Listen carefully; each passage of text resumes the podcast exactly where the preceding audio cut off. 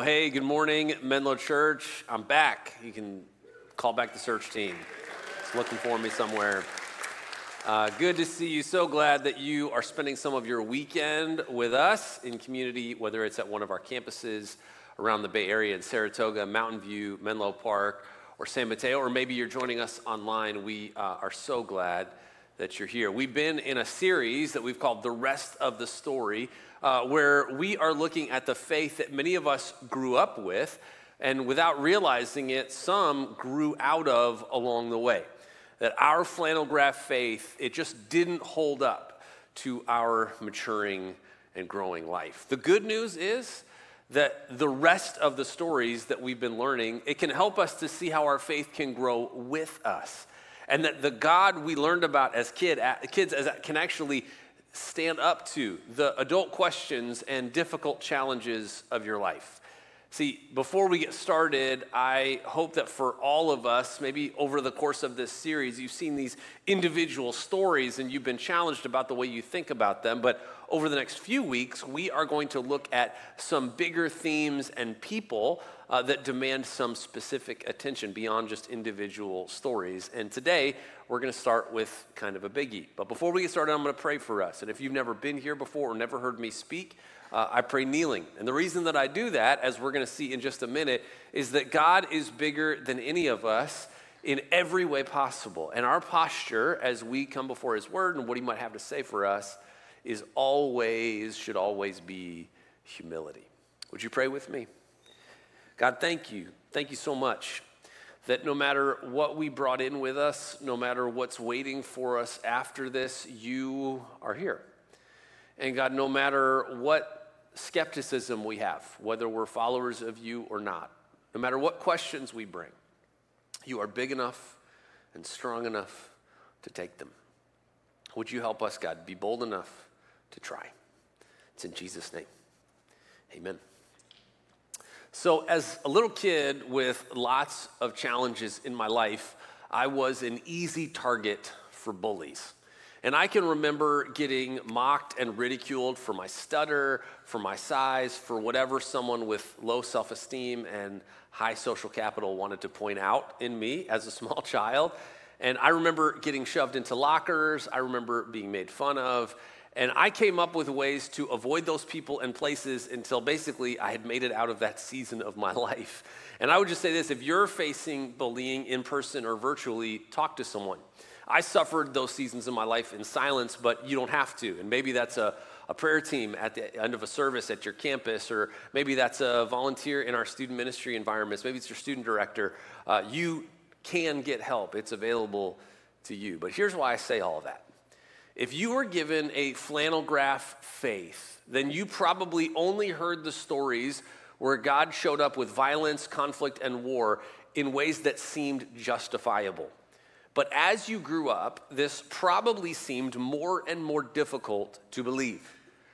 Now, before I go further, let me mention something that um, I'm not going to get graphic into any of these descriptions, but I will be talking directly about the types of violence and war that we see in the Hebrew scriptures, or what we often call the Old Testament. And if you need to log off or to step out and process this later or help your child process it later, I totally understand and want to let you know what's coming.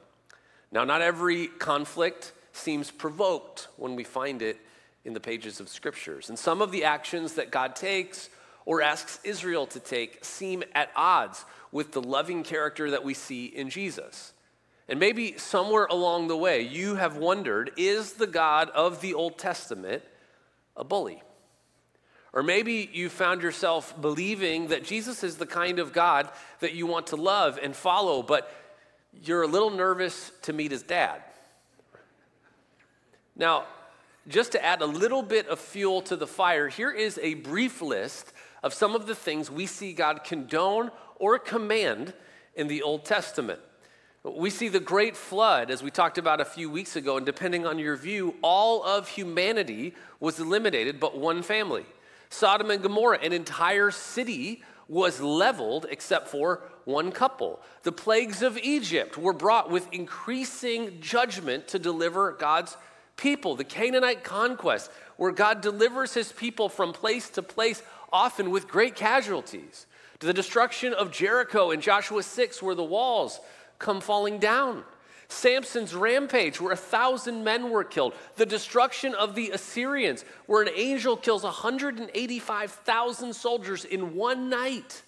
Penalties in the law of Moses, where God issues death penalties for things like blasphemy and adultery. So, welcome to church, right? now, I know that for some of you, just saying that stuff has released a bunch of pressure that you have felt in the tension of your faith because you knew that all that stuff, or a big part of that stuff, was in your Bible, but you weren't sure I knew. and for others of you, I just put a bunch of tension in your faith because you, a long time ago, just led with a level of cognitive dissonance, and you're like, I'm just not going to think about it. I'm not going to let my mind go there. But here's the thing the good news is that God can handle our questions. And faithful men and women have been exploring these topics in thoughtful and intellectually honest ways for millennia. With that in mind, I want to give you two resources to pursue after this message if you're really interested in further study or if this kind of unlocks something for you in your own faith development, whether you're a follower of Jesus or not. The first is a book called Nonviolence The Revolutionary Way of Jesus by Preston Sprinkle. In it, Preston breaks down all these challenging passages one by one and some of the bigger reasons that God used them in the Old Testament and showed up this way that seem so different than the way of Jesus. The second is a two part series from Gregory Boyd called The Crucifixion of the Warrior God. Now, I don't agree with everything in either book, but I think that they present compelling cases for ways to think about and understand these stories in the bigger story of the scriptures. Now, here's my overall point. Here's the thing that I hope you hear today. The way that I see and understand some of these complex and seemingly contradictory aspects of God's character and nature in the stories of the scriptures, especially the Hebrew scriptures. See, God's story uses violence, so our story can have peace. It took one to give you and me the other. It's not an accident. See, for every story in this series, we have asked the question is it true? And that feels like a really important question as we consider these moments of conflict, law, loss, and pain in these passages. There are a range of views with all of them, and just like we've seen elsewhere, there are followers of Jesus that hold to all of these views. The most vocal of these views include historical fiction, which is that these stories are simply told for the sake of principles, but they don't conform to truth proven in archaeology or modern science. This view seems possible given certain stories of the Old Testament where we don't have archaeological or historic hard evidence that these things existed. But there are also stories that are very difficult to believe, but we do have archaeological evidence to support the biblical narrative we find. And so it becomes very difficult to have that as a consistent view throughout all of Scripture. The next view is that God is actually showing uh, this kind of cultural language of the day. And therefore, violence was required to preserve his chosen people, Israel, this nation that he had a divine plan for to save all of mankind, that Jesus would come through the lineage of the Jewish people, through the nation of Israel. As a matter of fact, the next view is sort of a spin off of that, that God actually showed relative mercy to a pre law, tribalistic world to preserve Israel, and that what we see as extreme was actually, in many cases at the time, merciful. A merciful way in which a nation was able to turn back, to at least be spared momentary judgment. When we hear passages like an eye for an eye and tooth for a tooth, we think to ourselves, that sounds brutal. But at the time, that was merciful. That was a way of saying, let's make sure that the punishment fits the crime in a way that other nations didn't reflect. See, the final view that I think a lot of us, if we grew up in church, grew up with was this tension that when we brought this question up, we heard some version of this answer God said it, that settles it. And you weren't allowed to ask any more questions. And I hope that that's never the response we provide in this community. So you remember, all of these views, you can still follow Jesus, and all of these views have underneath them a hermeneutic or a way that we study the Bible. And if your understanding of the way that God does this and the way God leverages conflict, war, and violence, especially in the Old Testament, if you don't feel any tension about your understanding of that, my guess is you have some more wrestling to do. And I know that this is a lot. I know it's a lot to take in and to process. It's why, for a lot of us, we simply look away. It's why, for a lot of us, we disconnect from these kinds of expressions of anger and justice in the Old Testament because they deeply disrupt our modern understanding of peace and kindness from God, which are not inaccurate, they're just inadequate. There is more to God than that. God's full character is worth considering because if He is this big, if He is this complex, if He is this powerful, then we need to understand what we are saying yes to, who we are committing to worship with our lives. It's why God speaks these words through his prophet Isaiah. He says, My thoughts are nothing like your thoughts, says the Lord. And my ways are far beyond anything you can imagine. When I was in my undergraduate years at a Bible college, I remember learning some difficult things and ideas about God for the very first time. And I can remember God bringing this passage to mind and laying awake at night in my bunk and feeling this question deep in my soul Will I worship God as He has revealed Himself or as my imagination has invented Him? And here's the problem none of us think that the God we worship is the God we've invented. We don't do it wholesale, we do it one inch at a time. We just move God little by little by little from the version that He's revealed Himself to be to one that we find easier and more palatable to absorb, one that no longer offends us or inflicts on our sensibilities or carries the stigma we feel comes with being a follower of Jesus at home or at school or at work. But we must be careful with how we answer that question because it is easy to lose the plot of the bigger story of Scripture.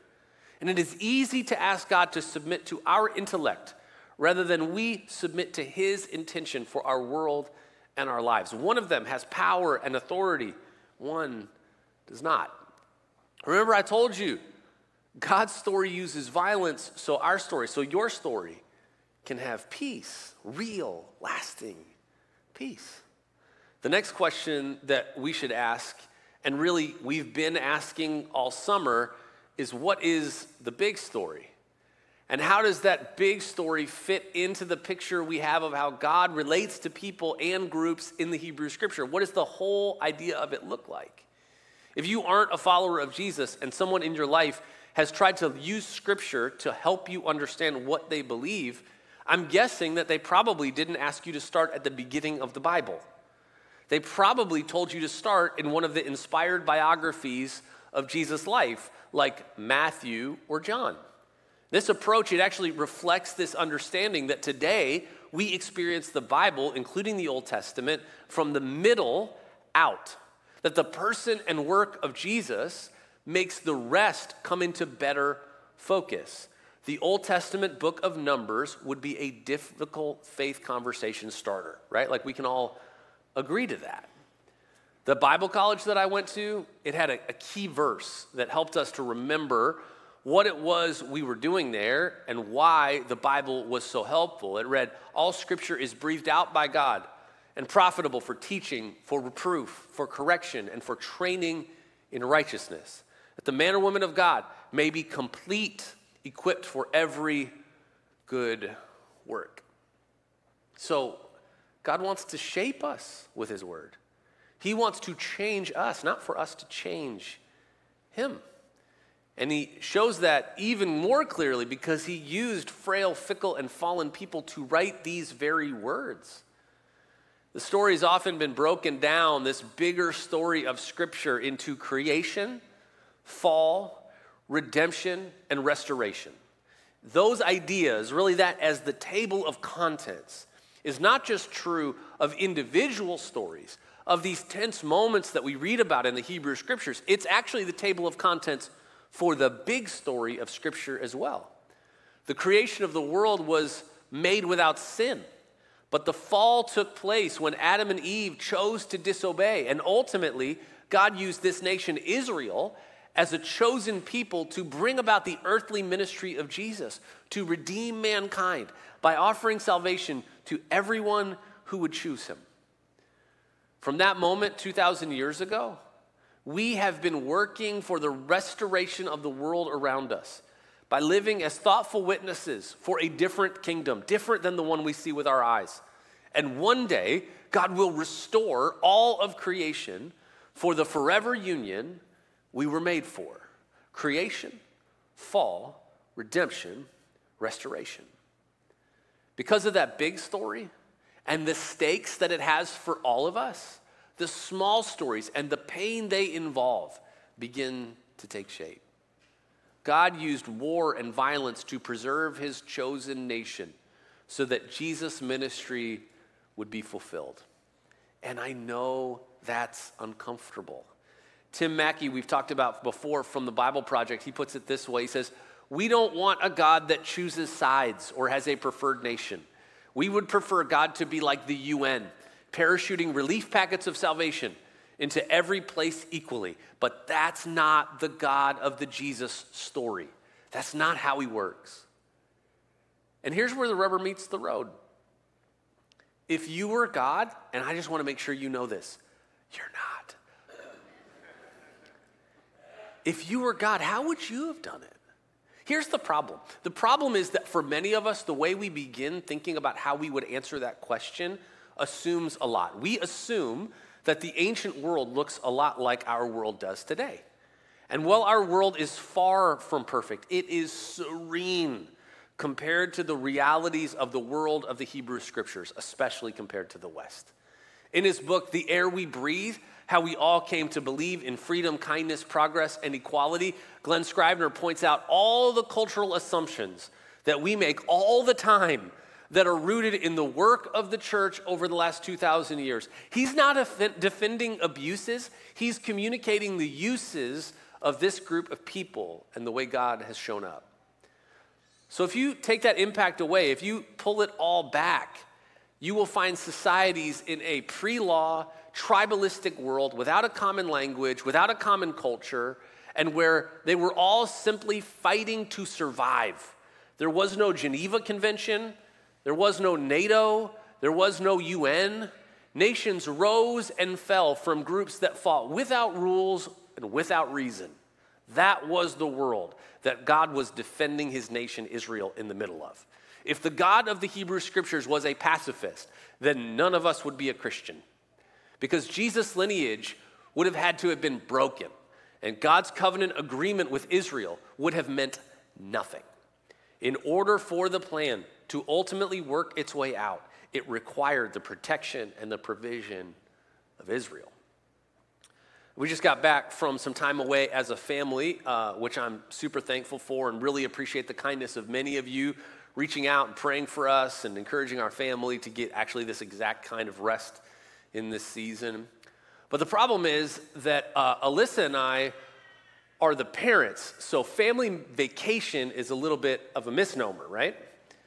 like our kids went on a vacation, we went on a trip. That's how it works. Uh, I'm sure if you asked our kids, especially the younger ones, they would tell you they understand how the trip happened. They understand the work that was involved. They even helped a lot.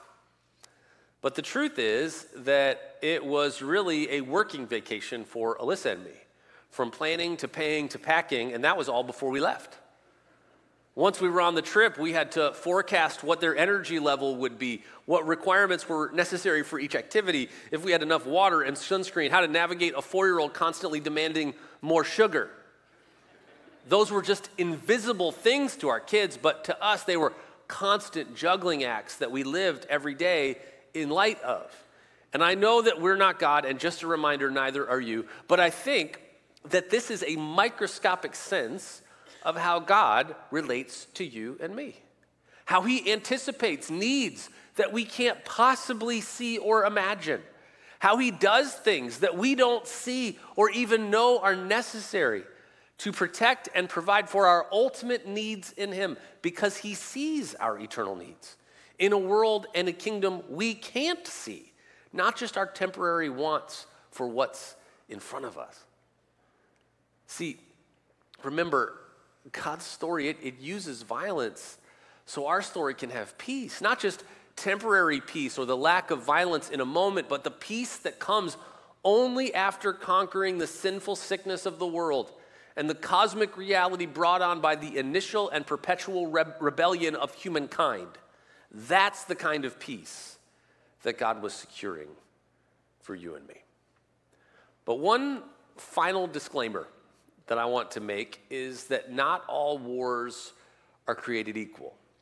This is important. Um, this is important because while there are plenty of passages that bring tension to our understanding of God and how He shows up in the Old Testament versus the New Testament, there are also atrocities that are descriptive and not prescriptive. Here's what I mean the way the Bible works, especially in the Hebrew Scriptures, is that it shares the God given ideal and then it shows the painfully present real throughout. One easy place to spot this difference is how the Bible talks about marriage.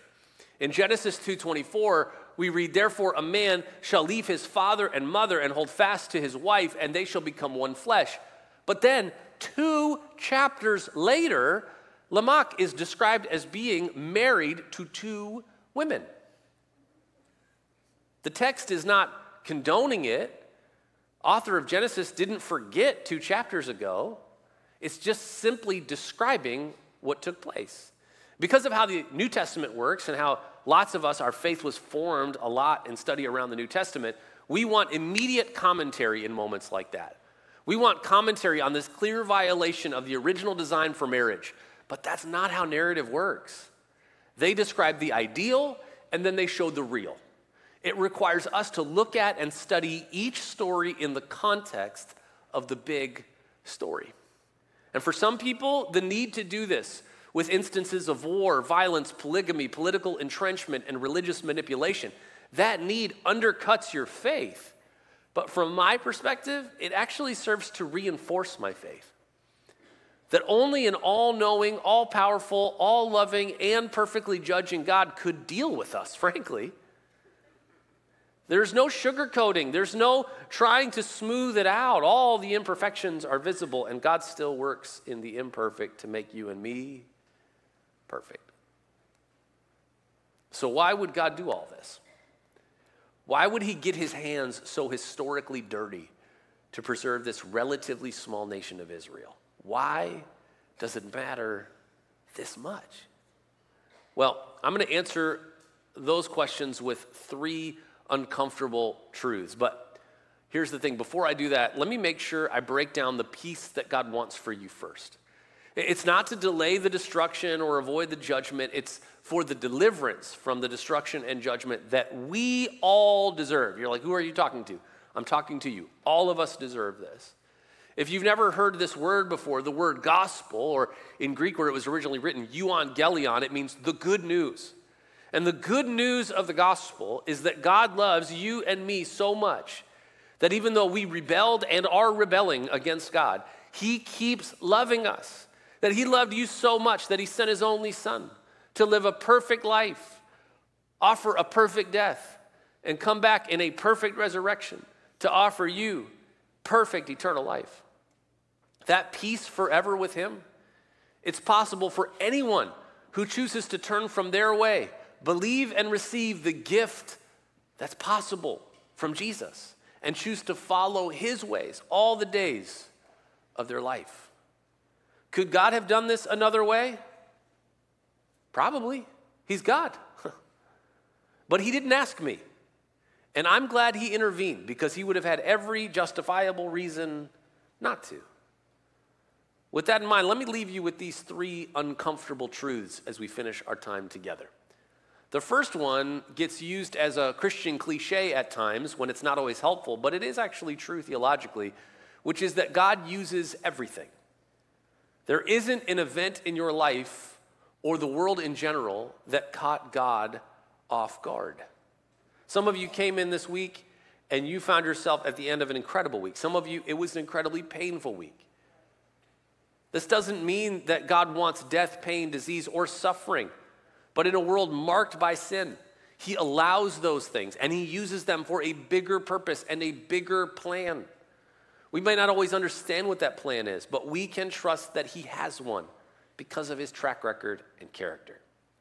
The classic passage for this comes from Romans 8 28, where Paul says, And we know that for those who love God, all things work together for good, for those who are called according to His purpose. And if you're not a Christian, here's the thing God is still using circumstances in your life too maybe even to draw you into a relationship with Him. Which leads me to my second point. The second uncomfortable truth from this conversation is that salvation isn't fair. We would have all conducted this operation differently to save humanity. Everyone in every room across Menlo right now, everybody watching online, we probably all have a different version of how we would have approached this. But just a reminder we're not God. I know it's a surprise. You aren't smart enough. I'm not good enough. We didn't figure out the gospel. Jesus worked in your life and worked in my life, if you're a follower of Jesus, to reveal himself to us. None of us deserved it, none of us figured it out. That should deeply humble us. As a matter of fact, the New Testament it says God uses the foolish of this world to confound the wise. It's on purpose that he used you and me. And finally, judgment isn't ours. Judgment is brought from God every day in small ways and big ways. But it is all simply a down payment on the perfect permanent judgment that God will eventually bring, especially if you're a Christian. We need to listen particularly to this one. As Christians, here's our job we are to hold other Christians accountable to God's character, nature, and judgments while we pay close attention to our own lives. And you know what we're supposed to do with non Christians? You know how we're supposed to judge them? We're not. We're just supposed to love them. As a matter of fact, in his letter to the church at Corinth, Paul says it this way He says, What business is it of mine to judge those outside the church? In parentheses, assumed answer, none of my business. Are you not to judge those inside? God will judge those outside. We flip this all the time, don't we? Some of you, I just broke your theology. Because you're amazing at policing your non Christian neighbors and coworkers, asking them to follow a set of standards to follow God that they've never said yes to. And then you have some followers of Jesus that are in your life that you love and love you, and they are living crazy lives. And you're like, well, I don't want to judge them. The Bible would say, it's opposite day in your spiritual life because you should flip those two, right? Now, I know that this is all a lot. I know that this with it brings for many of us the beginning of a new conversation. That there are aspects of who God has revealed himself to be that if we're honest, we need to start unpacking. We need to go grab one of those books. We need to maybe listen to another message on this subject. We need to have a conversation after this. But here's what I sincerely hope I sincerely hope that you will take the time to discover the complexities and infinite capabilities of the actual God of the universe, not the God of your imagination. And if the God of the universe and the God of your imagination are different, you should choose the God of the universe. That's the one that really has power to help you. That's the one that reigns and rules forever. That's the one who offers you salvation. That's the one who offers you abundant life now and eternal life waiting. And it means that there may be parts of the way you've thought about God that need to change. And that's part of what growing our faith up with us is all about. Can I pray for you?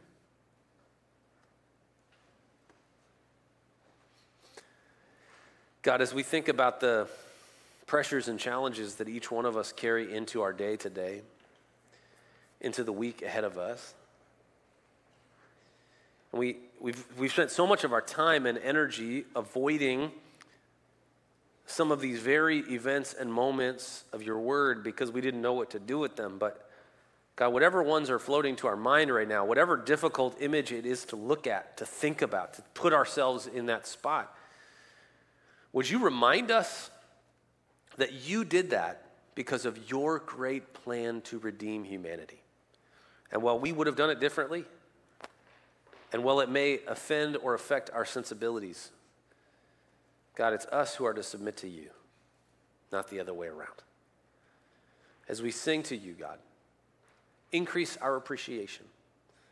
As we live for you this week, God, give us a picture of who you are that is bigger than we can comprehend because that's a much more accurate picture of who you are. God, we give this time to you. We're thankful for the breath we have to offer. It's in Jesus' name. Amen.